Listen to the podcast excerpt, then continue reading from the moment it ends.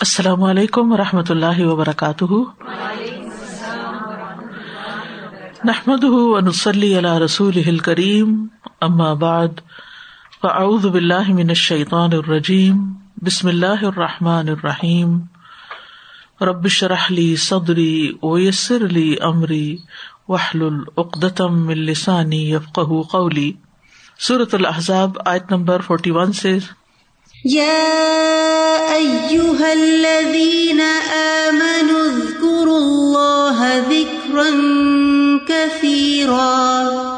لوگو، جو ایمان لائے ہو، اللہ کا ذکر کرو، بہت زیادہ ذکر کرنا۔ اللہ سبحان تعالی ایمان لانے والوں کو حکم دے رہے ہیں، اپنے بندوں کو حکم دے رہے ہیں کہ وہ کثرت سے اللہ کو یاد کیا کرے اور یہ اللہ تعالیٰ کا بندوں پر انعام ہے کہ اس نے ذکر کی کوئی حد مقرر نہیں کی، بلکہ جتنا چاہے کریں۔ ابن عباس کہتے ہیں کہ اللہ نے ہر فرض کی کوئی نہ کوئی حد مقرر کی ہے۔ پھر ازر کی حالت میں وہ بھی معاف ہے، لیکن نہ اللہ کے ذکر کی کوئی حد ہے اور نہ وہ کسی ازر سے معاف ہوتا ہے۔ اور قلیل ترین ذکر کیا ہے کہ انسان صبح و شام اور نماز کے بعد کے ازگار کا التظام کرے۔ یہ ذکر کثیر نہیں ہے کلیل ہے۔ ذکر کثیر کیا ہے؟ کہ مختلف عوارض اور مختلف حالات میں جو واقعات پیش آتے ہیں، جس میں ہمیں مصنون ازگار ملتے ہیں، ان سب کا اہتمام کیا جائے۔ اور اس کے علاوہ بھی جو وقفے آتے ہیں، ان میں تصبیح درو شریف اور استغفار اور مختلف طرح کے ازگار کیے جاتے رہے۔ یعنی ہر وقت زبان جو ہے، وہ اللہ کے ذکر سے تر رہے۔ حسن بصری کہتے ہیں، تین چیزوں میں لذت تلاش کرے نماز میں، ذکر میں اور قرآن کی قرآت میں۔ یعنی ان کو انجوائے کرے اگر آپ کو ان میں لذت حاصل ہو جائے تو ٹھیک، ورنہ جان لیں کہ یہ دروازہ بند ہو چکا ہے۔ یعنی اس کے بعد آپ کو پھر کسی اور چیز میں مزہ نہیں آ سکتا۔ کوئی اور چیز آپ کی دل کی راحت اور آنکھوں کی ٹھنڈک نہیں بن سکتی۔ نفس کی خواہشات تو بہت ہیں، لیکن عام طور پر نفس کی خواہش پوری کرنے سے پہلے بھی انسان کے اندر ایک بے چینی ہوتی ہے۔ اور جب وہ پوری کر رہا ہوتا ہے، تو وہ وقفہ بھی مختصر ہوتا ہے اور اس کے بعد بھی انسان کو کئی عوارضات لاحق ہو جاتے ہیں۔ مثلاً انسان کو اچھا کھانے کا شوق ہے۔ لذیذ کھانا، لذت کی بات ہو رہی نا، لذیذ کھانا۔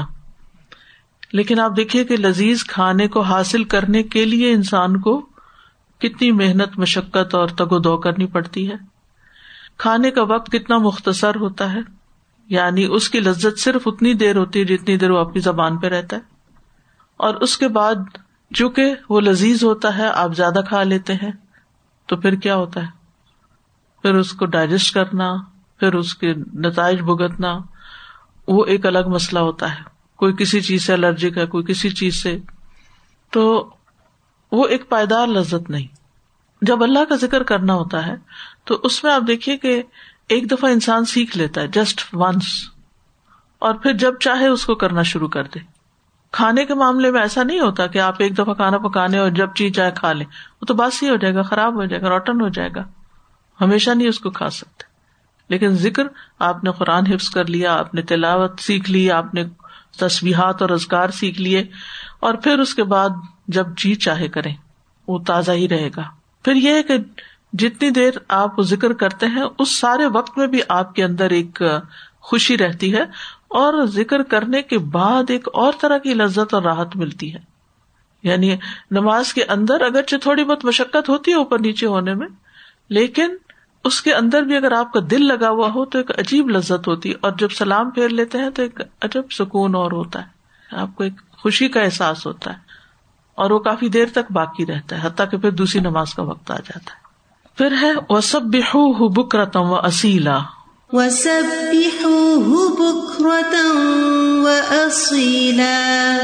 اور صبح شام اس کی تصویر بیان کرو۔ اس کے بارے میں متعدد اقوال ہے پہلا اس کا معنی یہ کیا گیا کہ اس سے مراد فجر اور اثر کی نماز ہے۔ دوسرا یہ کہ اس سے مراد صبح اور شام زبان سے تصویر کرنا۔ اور مختلف تصبیحات کے جو فوائد ہیں وہ آپ کو معلوم ہے اور یہ دونوں اوقات فضیلت کے حامل اوقات ہیں، اس لیے خاص طور پر ان اوقات کی تصویر اس کا یہ مطلب نہیں کہ اس کے علاوہ کے وقت میں تصویر نہیں کر سکتے، دیگر اوقات میں بھی تصویر کر سکتے ہیں۔ لیکن ان اوقات میں خاص طور پر کرنی چاہیے۔ رسول اللہ صلی اللہ علیہ وسلم نے فرمایا، جو لوگ نماز فجر سے سورج نکلنے تک اللہ کا ذکر کریں، مجھے ان کے ساتھ بیٹھے رہنا زیادہ پسند ہے۔ اس سے کہ اولاد اسماعیل سے چار غلام آزاد کروں۔ یعنی نماز فجر ادا کر لی، پھر آپ اپنی جگہ پر بیٹھے رہے، ذکر کرتے رہے تصبیحات کرتے رہے، تلاوت کرتے رہے، حتیٰ کہ سورج نکل آئے۔ تو جو لوگ اس عادت کے حامل ہیں، جو لوگ اس درجے کا ذکر کرتے ہیں، رسول اللہ صلی اللہ علیہ وسلم ان کے ساتھ بیٹھنا پسند کرتے کیونکہ آپ کو حکم بھی دیا گیا تھا نا وس بر نفسا کا مال لدین یا دون ربا ہوں بالغدات ولاشی یوریدون وجہ اور آپ نے فرمایا، اور میں ایسے لوگوں کے ساتھ بیٹھا رہوں جو نماز اثر سے سورج غروب ہونے تک اللہ کا ذکر کرے۔ زیادہ پسندیدہ اس سے کہ چار غلام آزاد کروں۔ تو اس سے یہ پتا چلتا ہے کہ ذکر اور تصویر ایک عبادت ہے اور اس کے بے شمار فوائد ہیں۔ امام ابن قیم کہتے ہیں کہ ذکر کی تین اقسام ہے اسماء و صفات اور ان کے معنی کا ذکر کرنا یعنی اللہ تعالی کے ناموں اور ان ناموں اور صفات کے معنی کا ذکر کرنا یعنی اس کی گہرائی میں جانا، ان صفات کو سمجھنا، اور ان کے ساتھ اللہ کی تعریف بیان کرنا، یہ بھی اللہ کا ذکر کرنا ہے، اور ان کے ساتھ اللہ کی توحید اختیار کرنا، اللہ تعالیٰ کے احکامات منحیات حلال اور حرام کا ذکر کرنا، یہ بھی ذکر ہے۔ اللہ تعالیٰ کی نعمتوں، احسانات اور عطیات کا ذکر کرنا، اللہ تعالیٰ کی نعمتوں، احسانات اور عطیات کا ذکر کرنا یہ جو بھی اللہ نے ہمیں نعمت عطا کی ہیں، ان کو یاد کر کے شکر ادا کرنا۔ پھر ذکر کے تین درجات ہیں، ظاہری ذکر، پوشیدہ ذکر، حقیقی ذکر۔ پہلا درجہ ظاہری ذکر کا ہے، جس میں تعریف کی جاتی ہے۔ اور اس کی مثال یہ کلمات ہیں جیسے سبحان اللہ الحمد للہ ولا الہ الا اللہ اللہ اکبر۔ دوسرا، دعا کرنا۔ دعا بھی ذکر ہی کی قسم ہے۔ جیسے ربنا ظلم نہ ان حسنا و علم تقفر لنا و ترحم لنکون من الخاصری یا یا حیو یا قیوم و برحمتی کا استغیث۔ یہ دعائیں ہیں اور یہ دعا کرنا بھی ذکر کرنا ہے۔ قرآن دعائیں مصنون دعائیں، یہ سب ذکر میں شامل ہے اس کے علاوہ اپنی زبان میں بھی جب ہم اللہ سے دعا کرتے ہیں تو اللہ تعالیٰ کو یاد کر رہے ہوتے ہیں۔ پھر اللہ تعالی کو یاد کرنا، ہر موقع پر اللہ سبحان تعالیٰ کا خیال دل میں رکھنا، جس کو کہتے ہیں احفظ اللہ یا حفظ کا، کہ اللہ کی حفاظت کرو۔ تو اب وہ حفاظت ایسی نہیں ہوتی کہ جیسے کہ نوز بلّہ ہمیں کوئی اللہ سبحان و تعالیٰ کی حفاظت کرنی ہے، اس معنی میں نہیں جیسے ہم دنیا میں اپنی چیزوں کی حفاظت کرتے ہیں۔ اس کا مطلب یہ ہے کہ انسان اس بات کا احساس رکھے کہ اللہ تعالیٰ میرے ساتھ ہے، مجھے دیکھ رہا ہے، میری بات سن رہا ہے۔ اس کی مختلف صفات پر انسان غور کرتا رہے۔ اللہ معیہ و اللہ نازر اللہ شاہدی اللہ میرے ساتھ ہے، اللہ مجھے دیکھ رہا ہے، اللہ مجھ پہ گواہ ہے۔ یہ بھی ذکر کی قسم ہے۔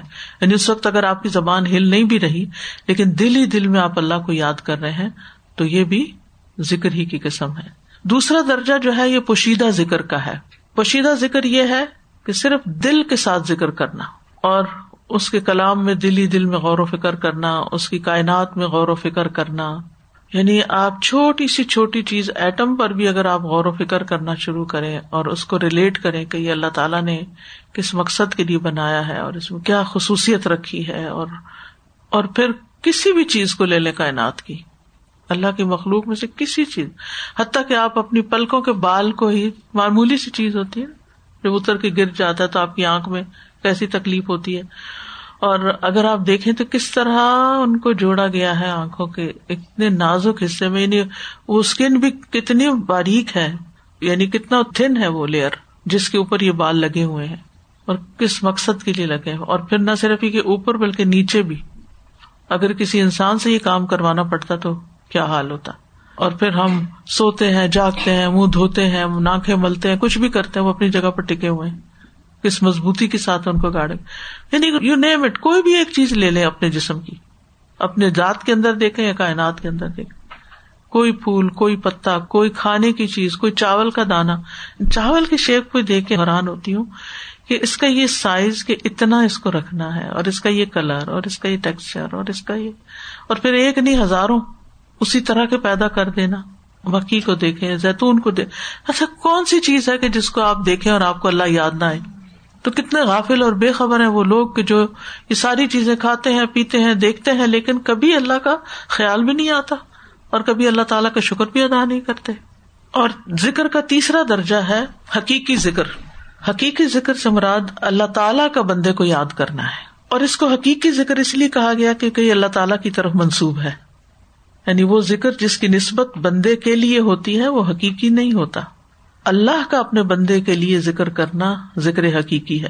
بندہ جب تک اللہ کا ذکر کرتا ہے، اللہ تعالیٰ اس سے بہتر مجلس میں اس بندے کا ذکر کرتا ہے۔ فد قرونی ادکر تو اللہ کا ذکر کرنا، بندے کے ذکر کرنے سے افضل ہے اور زیادہ بڑا ہے۔ ولا ذکر اللہ اکبر۔ اور یقیناً اللہ کا ذکر سب سے بڑی چیز ہے۔ اور اس کا یہ معنی بھی کیا گیا ہے کہ اطاعت کے کاموں میں سب سے افضل عمل ہے کہ بندہ اللہ کو یاد کرے، اللہ کا ذکر کرے۔ کیونکہ اگر بندہ اللہ کو یاد رکھے گا نا، پھر گناہ نہیں کرے گا۔ یہ غافل ہوتا ہے تو پھر انسان غلط کام کرتا ہے۔ اور پھر آپ دیکھیے کہ جب آپ اللہ کا ذکر کریں گے تو اس کا انسٹنٹ ریوارڈ آپ کو کیا ملے گا؟ اللہ تعالیٰ آپ کو یاد کرے گا۔ اور جو اللہ کی نظر میں ہو، جس پر اللہ تعالیٰ کی توجہ ہو پھر اس پہ اللہ تعالیٰ کی کیسی کیسی رحمت ہوگی۔ پھر اسی طرح یہ ہے کہ ذکر کرنے والے سے شیطان بھی دور رہتا ہے۔ ابن قیم کہتے ہیں کہ ذکر کے ذریعے سے ہی بندہ شیطان کو شکست دے سکتا ہے۔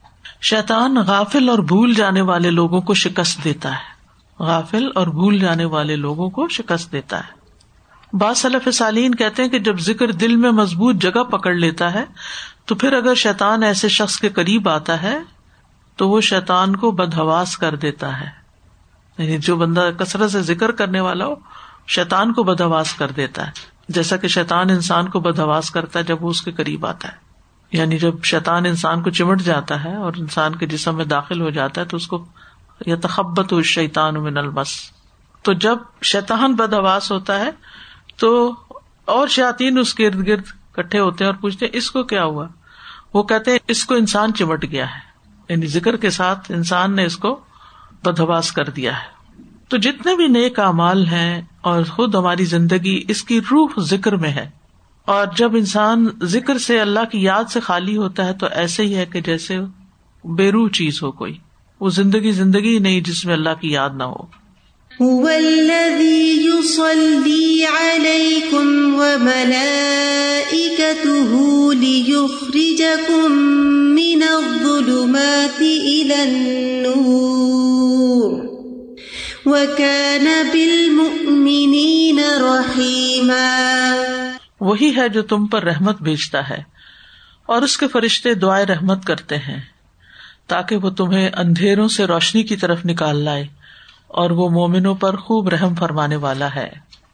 اس آیت کا پچھلی آیت سے تعلق دو طرح ہے۔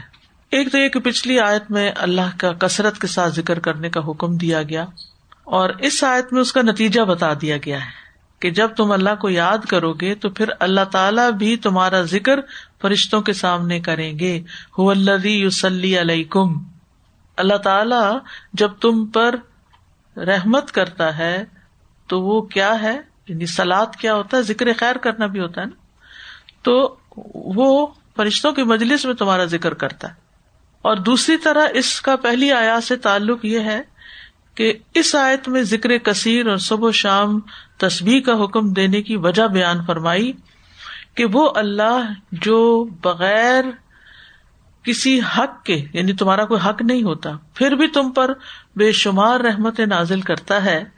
اور اس کے فرشتے تمہارے لیے رحمت کی دعائیں کرتے ہیں، تو تم پر لازم ہے کہ تم بھی ایسے رب کا کثرت سے ذکر کرو۔ تو یہاں دراصل ذکر کثیر کی رغبت اور شوق پیدا کیا جا رہا ہے۔ آپ ذرا پڑھے نا اس آیت کو۔ یوسلی علیہ کم وہ ملائے کا تو اللہ تعالیٰ اور اس کے فرشتے تم پر درود بھیجتے یعنی اللہ تعالیٰ تم پہ رحمت بھیجتے اور فرشتے تمہارے لیے دعائیں رحمت کرتے ہیں۔ میرے لیے اللہ کے فرشتے دعا کرتے ہیں۔ یعنی یہ کیسی فیلنگ ہے نا، اگر کوئی انسان آپ کو یہ کہے، میں آپ کے لیے بہت دعا کرتی ہوں، آپ کو کیسا لگے گا؟ بہت اچھا لگتا ہے۔ تو اللہ تعالیٰ ہمیں بتا رہے ہیں کہ میرے فرشتے تمہارے لیے دعائیں کرتے ہیں، جب تم ایمان لاتے ہو، جب تم اچھے کام کرتے ہو۔ تو پھر ہمیں کیا کرنا چاہیے؟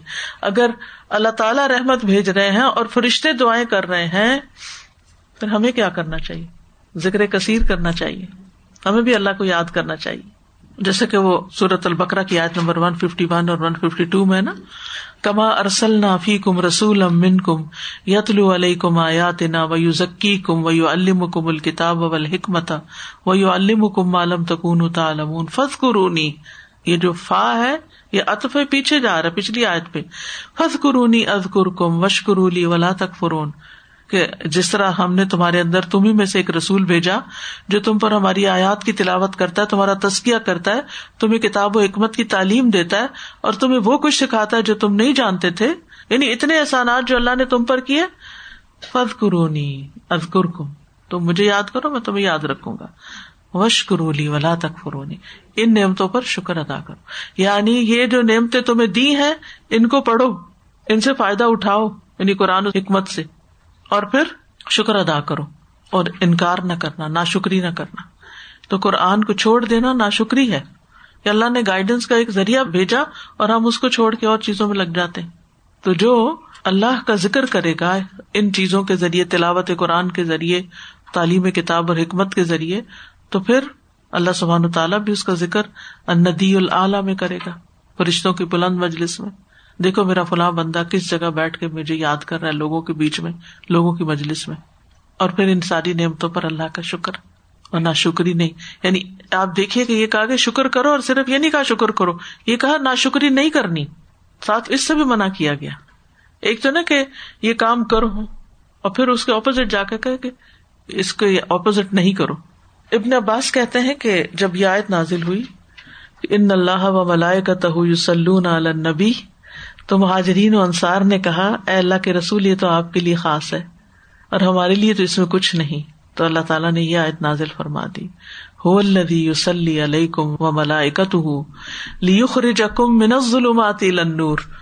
اور اس کا مقصد بھی کیا ہے؟ اللہ تعالیٰ کی رحمت بھیجنے کا اور سب سے بڑی رحمت کیا ہے؟ کہ انسان کو اندھیروں سے نکالا جائے۔ لیکن افسوس یہ کہ انسان اسی منہج کو چھوڑ کے، اسی کام کو چھوڑ کر یعنی قرآن و سنت کی تعلیم اور سیکھنے اور سکھانے اور اس کو پڑھنے پڑھانے کا کام چھوڑ کر پھر دنیا میں لگ جاتا ہے اور اندھیروں میں چلا جاتا ہے۔ اپنے لیے اندھیرے پسند کرتا ہے۔ جبکہ اللہ تعالیٰ چاہتا ہے کہ اس قرآن و سنت کے ذریعے انسان کو کتاب و حکمت کے ذریعے اندھیروں سے باہر نکال دے اور اس پر اپنی رحمت کرے۔ لیکن کتنے لوگ اس نعمت کو نعمت سمجھتے ہیں۔ وہ تو اس کو ایک بوجھ سمجھتے ہیں۔ دنیا کا مانا ان کے نزدیک بوجھ نہیں۔ دنیا کی خوشیاں حاصل کرنے کے لیے جان، مال، وقت لگا دینا بوجھ نہیں، لیکن اللہ کی کتاب کو پڑھنے، پڑھانے، سیکھنے، سکھانے اور اس پر عمل کرنے کو ہم بوجھ سمجھتے ہیں۔ یعنی شیطان نے کیسی الٹی پٹی پڑھائی ہے اور اس کو خوشی سے نہیں کرتے۔ حالانکہ یہی اندھیروں سے نکلنے کا راستہ ہے۔ بن ظلمات نور وکان بال رحیمہ اور وہ مومنوں پہ بڑا ہی مہربان ہے۔ اس لیے اس نے ان کو یہ ساری نعمت عطا کی ہے۔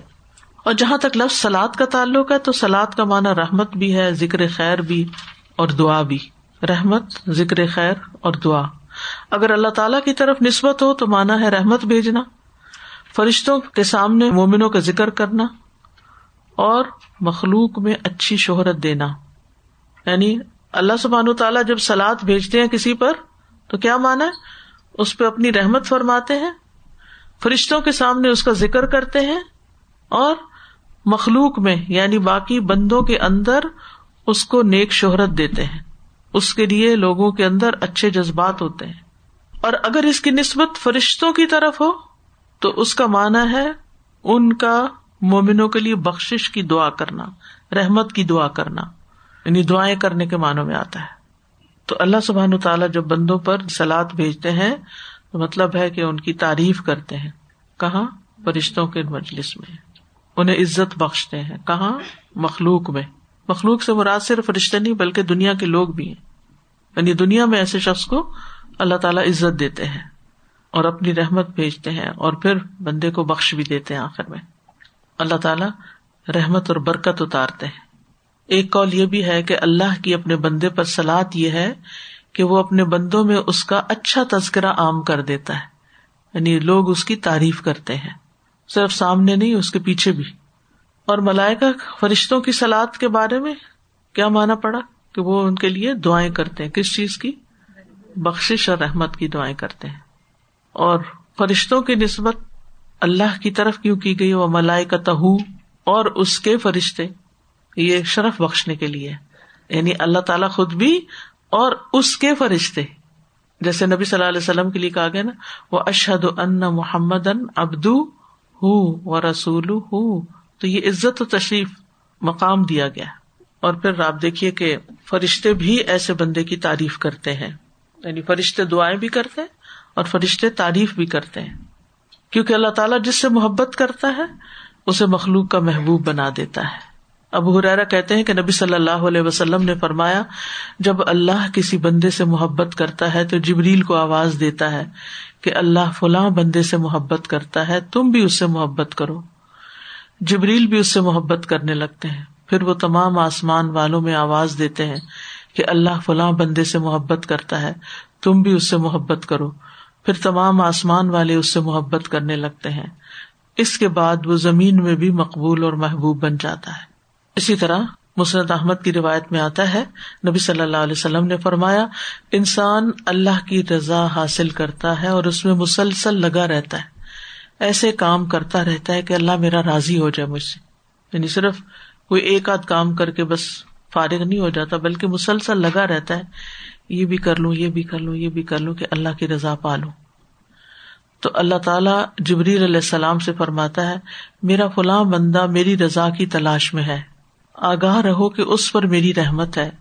جبریل علیہ السلام کہتے ہیں، فلاں آدمی پر اللہ کی رحمت ہو۔ حاملین عرش بھی کہتے ہیں یعنی جو فرشتے عرش اٹھائے ہوئے ہیں، کہ فلاں آدمی پر اس کا نام لے کر اللہ کی رحمت ہو۔ پھر حاملین کے آس پاس جو فرشتے ہوتے ہیں، اور نیچے لیول کے، وہ سب بھی یہی کہتے ہیں۔ حتیٰ کے ساتوں آسمانوں والے بھی یہی کہنے لگتے ہیں۔ پھر یہی بات زمین پہ اتار دی جاتی۔ سوچیے اللہ کا بندہ بننے، اللہ کی اطاعت کرنے اور اللہ کی فرما برداری کرنے کا کتنا فائدہ ہے۔ ہم ایک ایک کی محنت کرتے ہیں، تم میرے لیے دعا کرو، تم میرے لیے دعا کرو۔ لیکن اگر ہم اللہ کے لیے خالص ہو جائے اپنا ہر کام اللہ کے لیے خالص کریں، چاہے عبادت ہو، چاہے بندوں کی خدمت ہو، تو آپ دیکھیے کہ جب اللہ کی رضا کے لیے کریں گے، تو پھر کیسے اللہ کی رضا حاصل ہوگی؟ نہ صرف یہ کہ اللہ راضی ہو جائے گا، فرشتے بھی اور سارے فرشتے، آپ دیکھیے کوئی بچا فرشتہ؟ جبریل سب سے بڑے فرشتے ہیں، وہ دعا کرتے ہیں، پھر حاملین عرش، ان کے بعد جو بڑے فرشتے ہیں، پھر اس کے بعد نیچے والے فرشتے، پھر سارے آسمانوں والے فرشتے، سارے کے سارے سب دعائیں کرنے لگتے ہیں۔ تو ایسے بندے کو اللہ کی رضا کیوں نہ حاصل ہوگی؟ لیکن ان کاموں میں جو اللہ کی رضا حاصل کرنے کے ہیں، ہم عام طور پر خود کتنے شوقین ہیں۔ یا ہمارا موٹیویشن کا لیول کیا ہے؟ چھوٹی چھوٹی چیزیں، چھوٹی چھوٹی رکاوٹیں ہمارے رستے میں آتی ہیں تو ہم بیٹھ جاتے ہیں۔ اسی کام کو چھوڑ دیتے ہیں، جو دراصل ہمارے ہی فائدے کا ہے۔ ہم عزت ڈھونڈتے ہیں بندوں کی نگاہ میں۔ ہم عزت ڈھونڈتے ہیں اپنے مال و دولت کے ڈسپلے میں۔ لیکن عزت تو اللہ کے پاس ہے۔ ان العزت اللہ جمیا لو ان فخت ما فل اردی جمی ان ماں اللہ تبین قلوب زمین بھر دولت بھی آپ لوگوں پہ خرچ کر دینا، آپ ان کے دلوں میں محبت نہیں ڈال سکتے۔ لیکن آپ اللہ کی رضا کے کام کرنا شروع کر دیں تو اللہ سبحان تعالیٰ بذات خود آپ کی محبت فرشتوں کے دل میں اور باقی مخلوق کے دل میں بھی ڈال دے گا۔ اور اللہ تعالیٰ کا بندے کا ذکر خیر کرنا کیا ہے؟ اللہ تعالیٰ فرماتے میں اپنے بندے کے گمان کے ساتھ ہوں، جو میرے ساتھ رکھتا ہے وہ۔ جب وہ مجھے یاد کرتا ہے، میں اس کے ساتھ ہوتا ہوں۔ اگر وہ اپنے دل میں یاد کرتا ہے تو میں دل میں یاد کرتا ہوں، اور اگر وہ مجھے بڑی محفل میں یاد کرے تو میں اس سے بہتر محفل میں اسے یاد کرتا ہوں۔ لیکن ہم صرف کس محفل میں یاد کرتے ہیں، اس کو کسی تعلیم کی محفل میں، بس دیٹ اٹ کام ختم۔ اور جو ہماری نجی محفلیں ہوتی ہیں، چاہے گھر کی محفل ہو، چاہے کہیں پارٹی ہو، کوئی دعوت ہو، وہاں عام طور پر ہم سمجھتے ہیں کہ اب تو یہ انجوائے کرنے کا موقع ہے، اور اس میں کیا اللہ کی بات، اور اس میں کیا کسی ذکر کی بات، اور اس میں کیا کسی خیر کی بات۔ اس وقت سمر ہے نا، تو ہر کوئی کسی نہ کسی لیول پر سوشلائزنگ کر رہا ہے۔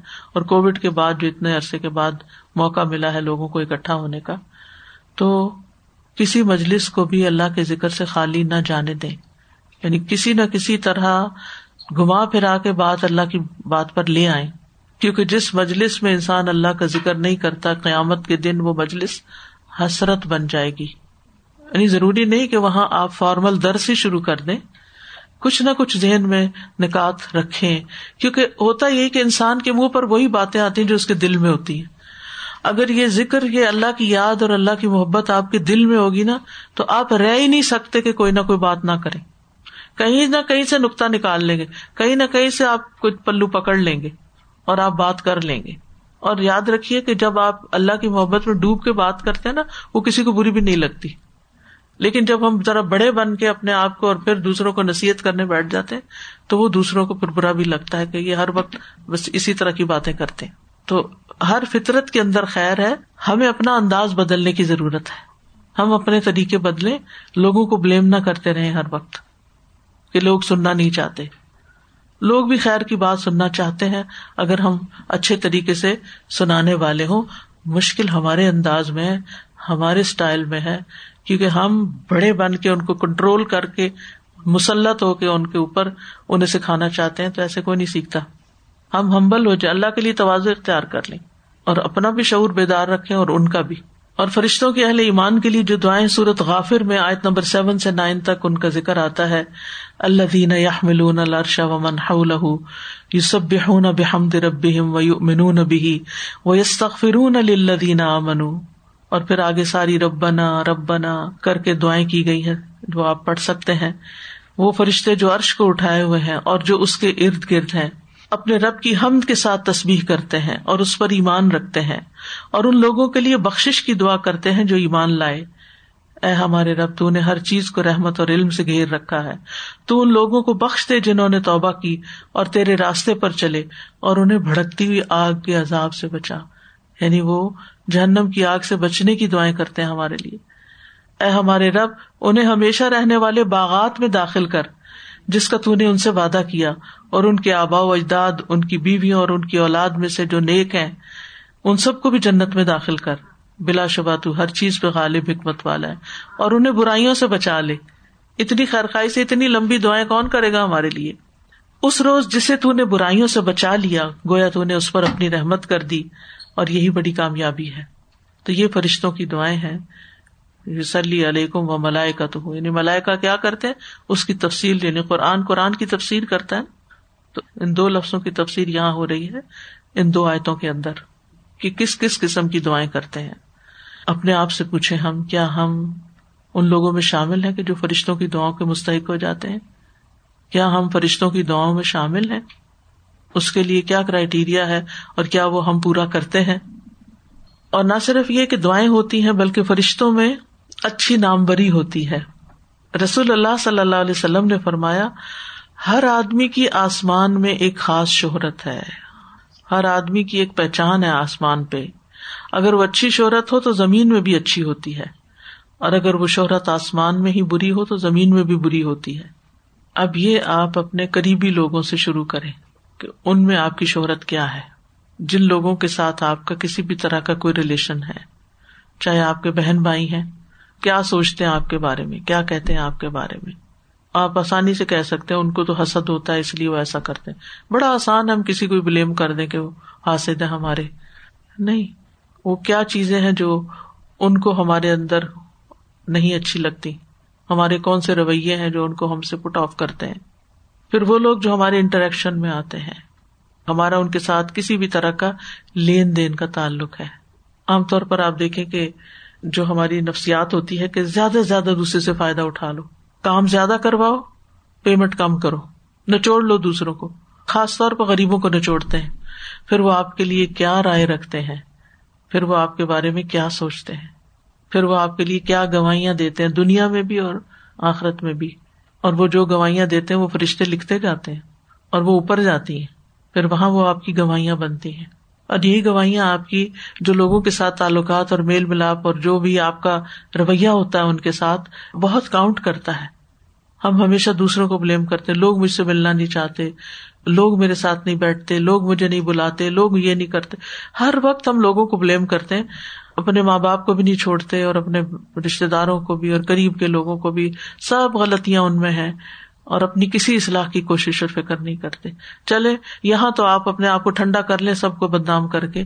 لیکن فرشتے تو کسی سے دھوکا نہیں کھاتے نا۔ ابن عباس کہتے ہیں کہ رسول اللہ صلی اللہ علیہ وسلم نے فرمایا، جنت والا وہ شخص ہے جس کے کانوں میں اللہ تعالیٰ لوگوں کی طرف سے اچھی تعریف ڈالتا ہے اور وہ سن رہا ہوتا ہے۔ اور جہنم والا وہ شخص ہے جس کے کانوں میں اللہ تعالیٰ لوگوں کی طرف سے شر ڈالتا ہے اور وہ سن رہا ہوتا ہے۔ پھر فرمایا لیخرج کم من ظلمات نور تاکہ تمہیں جہالت اور کفر کے اندھیروں سے نکال کر علم اور ایمان کی روشنی کی طرف لے جائے یعنی کفر سے ایمان کی طرف یہ ایک اندھیرا پار ہوا۔ اگلا اندھیرا ایمان تو لے آئے، لیکن ابھی تک نہیں پتا کہ کرنا کیا ہے، گمراہی۔ تو اس سے ہدایت کی طرف، پھر جہالت سے علم کی طرف۔ آگ سے جنت کی طرف۔ تو یہ اللہ تعالیٰ کی رحمت کے آسار ہی ہے سورت البقرا میں بھی آتا ہے، اللہ ولی الدین امن یخرج من ظلمات النور۔ اللہ ان لوگوں کا دوست ہے جو ایمان لائے، وہ انہیں اندھیروں سے نکال کر روشنی کی طرف لے آتا ہے۔ وکان بالمؤمنین رحیما۔ اور اللہ مومنوں پر ہمیشہ سے بڑا مہربان ہے۔ کانا کا مطلب ہے، تھا، عام طور پہ ترجمہ کرتے لیکن ہمیشہ کی استمرار، ماضی استمراری اس کو کہتے ہیں۔ یعنی ہمیشہ سے ایسا ہی رہا ہے۔ یعنی صرف محمد صلی اللہ علیہ وسلم کی امت کے مومن نہیں، بلکہ اول دور سے آدم علیہ السلام کے زمانے سے لے کر اب تک جو جو بھی ایمان والے ہیں، ان سب کے ساتھ اللہ تعالیٰ مہربان رہا ہے۔ اور اس کی رحمت جو ہے، وسیع رحمت ہے، جو دنیا اور آخر دونوں کو شامل ہے۔ اور اس رحمت کا نتیجہ ہے کہ وہ انہیں سرات مستقیم کی ہدایت دیتا ہے۔ اور یہی رحمت قیامت کے دن ہوگی تو وہ بڑی گھبراہٹ سے امن میں ہوں گے۔ اور اسی رحمت کا تقاضا ہے کہ اللہ تعالیٰ ان کی حفاظت فرمائے اور ان کا خیال رکھے اور ان کو خیر کے کاموں کی توفیق دے، خیر کے کاموں کی طرف ان کی رہنمائی کرے۔ یعنی ایک اس کی رحمت عام ہے جو مومنوں اور غیر مومنوں سب کے لیے، کھلانا، پلانا، دنیا کے سامان فراہم کرنا، یہ سب کے لیے۔ لیکن مومنوں کے لیے خاص رحمت کیا ہے کہ وہ ان کو نیکی کے کاموں کی توفیق دیتا ہے اور خیر کی طرف ان کو لے جاتا ہے۔ اور پھر خاص رحمت آخرت میں بھی مومنوں کے لیے ہی ہوگی۔ نائنٹی نائن حصے جس کے اللہ نے قیامت کے دن بندوں کی بخش کے لیے رکھے ہیں۔ تو اس امت پر اللہ سبحان و تعالیٰ کی یہ بہت بڑی رحمت اور بہت بڑی نعمت ہے۔ قرطبی کہتے ہیں، یہ اللہ کی اس امت پر بڑی نعمتوں میں سے ایک نعمت ہے۔ کیا کہ اللہ اور فرشتے اس پر سلاد بھیجتے ہیں۔ اور یہ امت باقی امتوں سے بہتر ہے۔ کن تم خیر امت نخرجت الناس یہ اس امت کو خاص اعزاز حاصل ہوا ہے۔ اور پھر آپ دیکھیے کہ اسی رحمت کا نتیجہ ہے کہ اللہ اپنے بندوں کی طرف اپنی محبت اور توبہ کی توفیق اور رضا کے ساتھ پیش قدمی فرماتا ہے۔ ہم سمجھتے ہیں کہ پہلے بندہ اللہ سے محبت کرتا ہے، پھر اللہ تعالیٰ بندے سے محبت کرتے ہیں۔ لیکن قرآن سے پتہ چلتا ہے کہ یو ہب ہم و نہ ہو تو اس سے پتا چلتا ہے کہ یہ پہلے اللہ کی محبت ہی میرے ساتھ کہ میرے دل میں اللہ نے اپنی محبت ڈال دی۔ پہل ادھر سے ہوئی ہے۔ توفیق اس نے دی ہے۔ ورنہ ہم کیا تھے؟ ہمیں تو پتا ہی نہیں تھا اللہ کی محبت کیا ہوتی ہے۔ کوئی کانسیپٹ ہی نہیں تھا۔ تو یہ اس نے ہم سے محبت کی اور پھر ہم اس سے محبت کرتے پھر اسی طرح اللہ سبحان تعالیٰ بندے پر مہربان ہوتا ہے تو اس کو توبہ کی توفیق ہوتی ہے۔ جب آدم علیہ السلام نے دعا مانگی، پھر اللہ تعالیٰ ان پر مہربان ہوا اور پھر ان کی بخش فرمائی۔ اسی طرح سمت آب اللہ علیہم لیتوبو۔ اللہ بندے پہ مہربان ہوتا ہے تاکہ بندے توبہ کر لیں۔ توبہ کی توفیق اس سے مراد ہے۔ اسی طرح ردی اللہ عنہم و ردو ان اللہ بندوں سے راضی ہوتا ہے تو پھر بندے اس سے راضی ہوتے ہیں۔ السلام علیکم سنزا، یہ جو ابھی آپ نے کہا نا کہ اللہ پہلے راضی ہوتا ہے، یا اللہ بندے سے محبت کرتا ہے، تو تو اس میں جیسے کبھی کسی کچھ کو کہا جاتا ہے تو لوگ کہتے ہیں کہ یہ اللہ نے ہمیں توفیق نہیں دی، یا اللہ چاہتا تو ہم یہ کر لیتے۔ تو اس کو پھر ہم کیسے وہ اس سے ریلیٹ کریں گے؟ یعنی اگر وہ اللہ کو بلیم کرنا چاہتے ہیں تو بڑی آسانی سے کر سکتے ہیں۔ سوال یہ پیدا ہوتا ہے کہ جن لوگوں سے اللہ محبت کرتا ہے تو وہ کیوں کرتا ہے؟ اللہ کسی سے راضی ہوتا تو کیوں ہوتا ہے؟ اللہ کسی کو توفیق دیتا تو کیوں دیتا ہے؟ بندے کے ایسے امال ہوتے ہیں بندے نے کچھ ایسے یعنی کوئی چیز ایسی ہوتی ہے کوئی اس کا یا تو رونا دھونا یا کوئی تڑپ یا کچھ لیکن اس کو راہ نہیں مل رہی ہوتی میں کروں گیا وہ لاسٹ ہے۔ تو اللہ سبحانہ تعالیٰ اس پہ اپنے کرم فرما دیتا ہے اور اس کو توفیق دے دیتا ہے اور وہ پھر اس رستے پہ آ جاتا ہے۔ اسی طرح وہ کوئی ایسا کام کرتا ہے کہ اللہ تعالیٰ اس سے محبت کرتا ہے تو بندہ اللہ کے محبت میں مبتلا ہو جاتا ہے۔ ٹھیک؟ جی جی تو جی۔ ایک اور کوشچن یہ جو آپ نے ذکر کا کیا نا ظاہری ذکر اور پوشیدہ ذکر اور حقیقی ذکر۔ تو جیسے نماز کے بعد ہوتا ہے بڑی کنسنٹریشن سے کر رہے ہوتے ہیں لیکن جو ہم چلتے جیسے ایک عادت سی بنی ہوتی ہے جس سیڑھیوں سے اوپر جا رہے ہیں آ رہے ہیں اللہ اکبر وہ کہتے ہیں تو کیا جو ان انٹینشنلی بھی کر رہے ہوتے ہیں ان کا بھی کاؤنٹ ہوتا ہے۔ دیکھیں تین طرح ہوتا ہے نا ایک یہ کہ زبان اور دل دونوں شامل ہوں۔ ایک ہے صرف زبان اور ایک ہے صرف دل۔ افضل ترین کیا ہے جس میں زبان اور دل دونوں شامل ہوں؟ اور اگر دونوں شامل نہیں تو چاہے دل کر رہا ہے یا زبان کر رہی ہے، وہ بھی ایکسپٹیبل ہے۔ استاذہ جی جو بھی آپ نے بات کہی نا کہ جو شہرت آسمان پہ ہے وہی زمین پہ ہے تو اتنی زیادہ یہ بات دل کو لگی کہ ہم تو صرف زمین کی شہرت پہ ہی لگے رہتے ہیں۔ پیچھے بھاگ رہے ہیں۔ یہ ناراض ہو گیا وہ ناراض ہو گیا اب یہ کر لو اس کے لیے یہ کر لو اس کے لیے وہ کر لو۔ اور اس کی وجہ سے کئی دفعہ ہم اللہ سبحانہ تعالیٰ کو بھی ناراض کر لیتے ہیں۔ تو اگر یہ نقطہ سمجھ میں ہم سب کو آ جائے کہ آسمان والی شہرت جو ہے وہی زمین پہ آئے گی۔ کیونکہ بندوں کو تو ہم اپنی ظاہریت سے دھوکا دے جاتے ہیں نا۔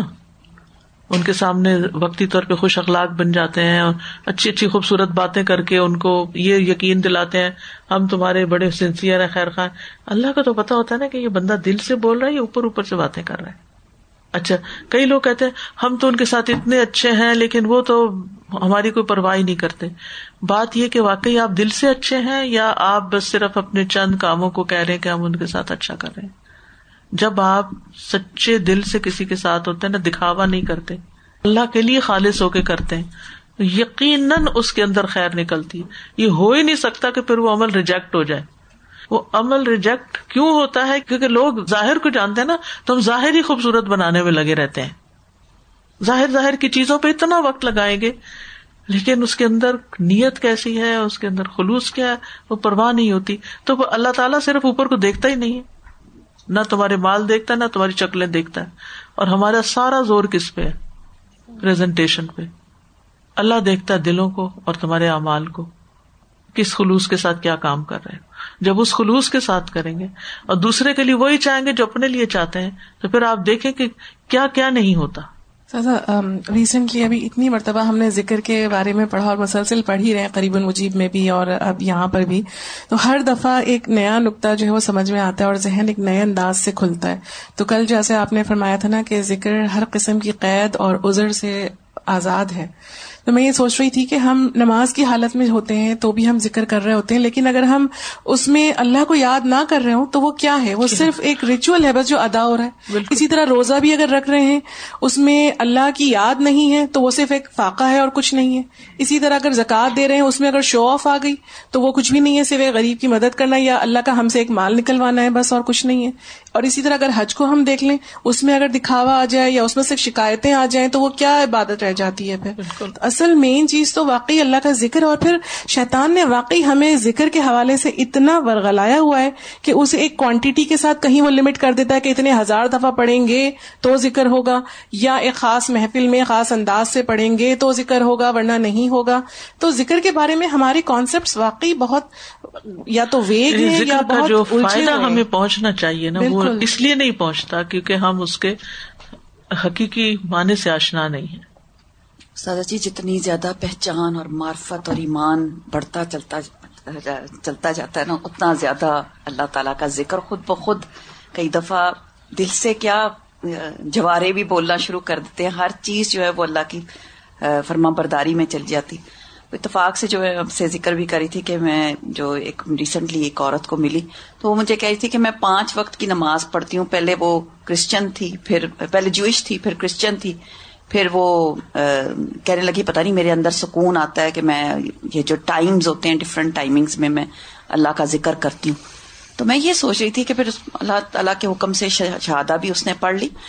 تو وہ اس اسٹیج تک کیسے پہنچی کیونکہ اس کے اندر وہ تڑپ تھی۔ تڑپ۔ پہچان تھی